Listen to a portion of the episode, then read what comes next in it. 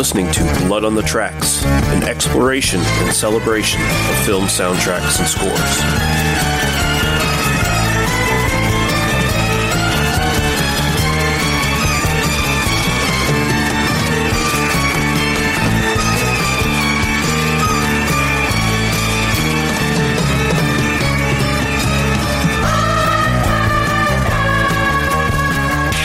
Hello and welcome to Blood on the Tracks, an exploration and celebration of film soundtracks and scores. I'm your host, Lee Russell, and this is episode 56. And we're doing a little bit of a format change in this episode, something I sometimes do, either because I don't have a lot of time to get an episode out and I want to get one out, or for the reason that I'm just going to sound like an idiot if I keep intercutting and introducing uh, tracks like I usually do. And that's the case here because titles of the tracks are in German, and if you listen to me on this show and on the regular They Must Be Destroyed on sight podcast, I'm quite the mush mouth. So when I try to pronounce foreign languages, I just end up sounding like an idiot most of the time. And I didn't want to taint this entire episode with me sounding like an idiot, especially when it comes to the band we're featuring in this one, Popol Vuh, which is a name taken from a Mayan manuscript recounting the mythology of the Quiche people. Popol Vuh is basically the project of Florian Fricke, uh, who is a German musician born in 1944, died in 2001, brought other musicians in on this sort of thing, collaborating over the years, but he was sort of the driving force of the entire project. And it's really just him. It's really just Fricke. Piano prodigy, kind of a musical prodigy overall, really. Notable for being one of the first people to own a Moog 3 synthesizer and used it heavily in a lot of his early recordings before switching directions to more acoustic sounds. That sort of will show as we progress through the tracks that are listed uh, for this episode. Popol Vuh sort of fit into a lot of different genres. Electronica is probably the biggest one, krautrock, world music, prog rock, space, space ambient. Uh, Fricke, I should say, was very interested in sort of mysticism and dug deep into a lot of those sort of areas. So very atmospheric, very laid back, chill music that sort of takes a lot from traditional music forms and puts them in a different context and just makes some of these brilliant soundscapes very relaxing to listen to quite often. If you've read the title of this episode, you know we're going to be focusing on Popol Vuh's collaborations with Werner Herzog and his films because Popol Vuh themselves they did tons and tons of stuff in studio, plenty of their own albums released, but they also composed for Herzog's films quite often, or at least added tracks to the soundtracks of those films. And so we're going to focus on that. Couldn't get everything, of course. Some of this stuff is pretty hard to source. And of note, we should I should mention, although I can't give you like an extensive what appeared where and what came from what album. Uh, some of the soundtrack albums only have a couple of original Popol Vuh pieces on them, along with other artists. Uh, Fitzcarraldo, that one is pretty notable for that. When Popol Vuh would compose an actual full soundtrack, often not everything on it was even used for the film and sometimes tracks were just reworkings of previous material that they'd already recorded and or released. So for example, there's only like two tracks on the Heart of Glass soundtrack that were actually used in the film and you'll discover different versions of the same tracks on other studio albums or pieces from existing music reworked for the purposes of the soundtracks. So, you know, there, will be stuff in here that sounds similar from other things, and that's just kind of how they worked. Yeah, nothing much more to say other than I love Popol Vuh. Uh, some of the best soundtrack stuff ever made. And uh, if you're interested in finding it and you don't want to search through tons of different albums and all that, I would point you to a release. It's a box set, I'm, and I'm sure it's still available. It's called the Werner Herzog Soundtracks. And it was released in 2010 by SPV Recordings, and I think there's been multiple reissues of it. So it should be out there to find whether you buy it physically or you get a digital copy by whatever means. I'm not going to judge you. But yeah, we're going to look into the tracks here. So, like I said, couldn't find everything. There's plenty of documentaries and stuff that Popol Vuh's music pops up on for Herzog that uh, I'm not 100% sure on this, but I, I, think a lot of that's probably just previous uh, Popol Vuh stuff, either from the uh, mo- movie soundtracks or just from their albums. And uh, yeah, we're going to see stuff from Aguirre here, The Wrath of God. The one documentary I did find stuff to pull from is The Great Ecstasy of the Woodcarver Steiner. And th- that's some good stuff. I couldn't find actual titles for the tracks, but someone had been nice enough to like actually pull the music from the film because I, there was no official release of the soundtrack as far as I could tell. And then you can find like that album that was compiled by a dedicated fan on uh, archive.org. Then we have Heart of Glass, Nosferatu the Vampire, which is probably the most well known of all the uh, Popol Vuh uh, soundtracks for, for Herzog. We got Fitzcarraldo and Cobra Verde. So there we go. Uh, and if you want the titles to all the tracks listed here, they're all in the show notes. And I'm going to shut up now. Hope you guys enjoy, and we'll see you next month. Bye bye.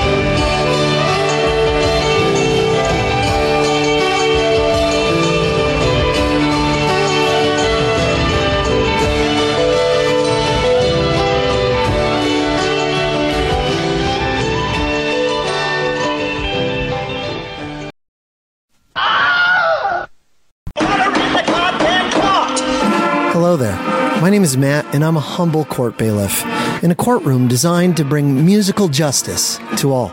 Each week, we have a podcast with a judge and a jury, and we determine whether a song is guilty, not guilty, or not guilty by reasons of insanity. You know, something like, uh, or maybe it's a cover of Tom Petty.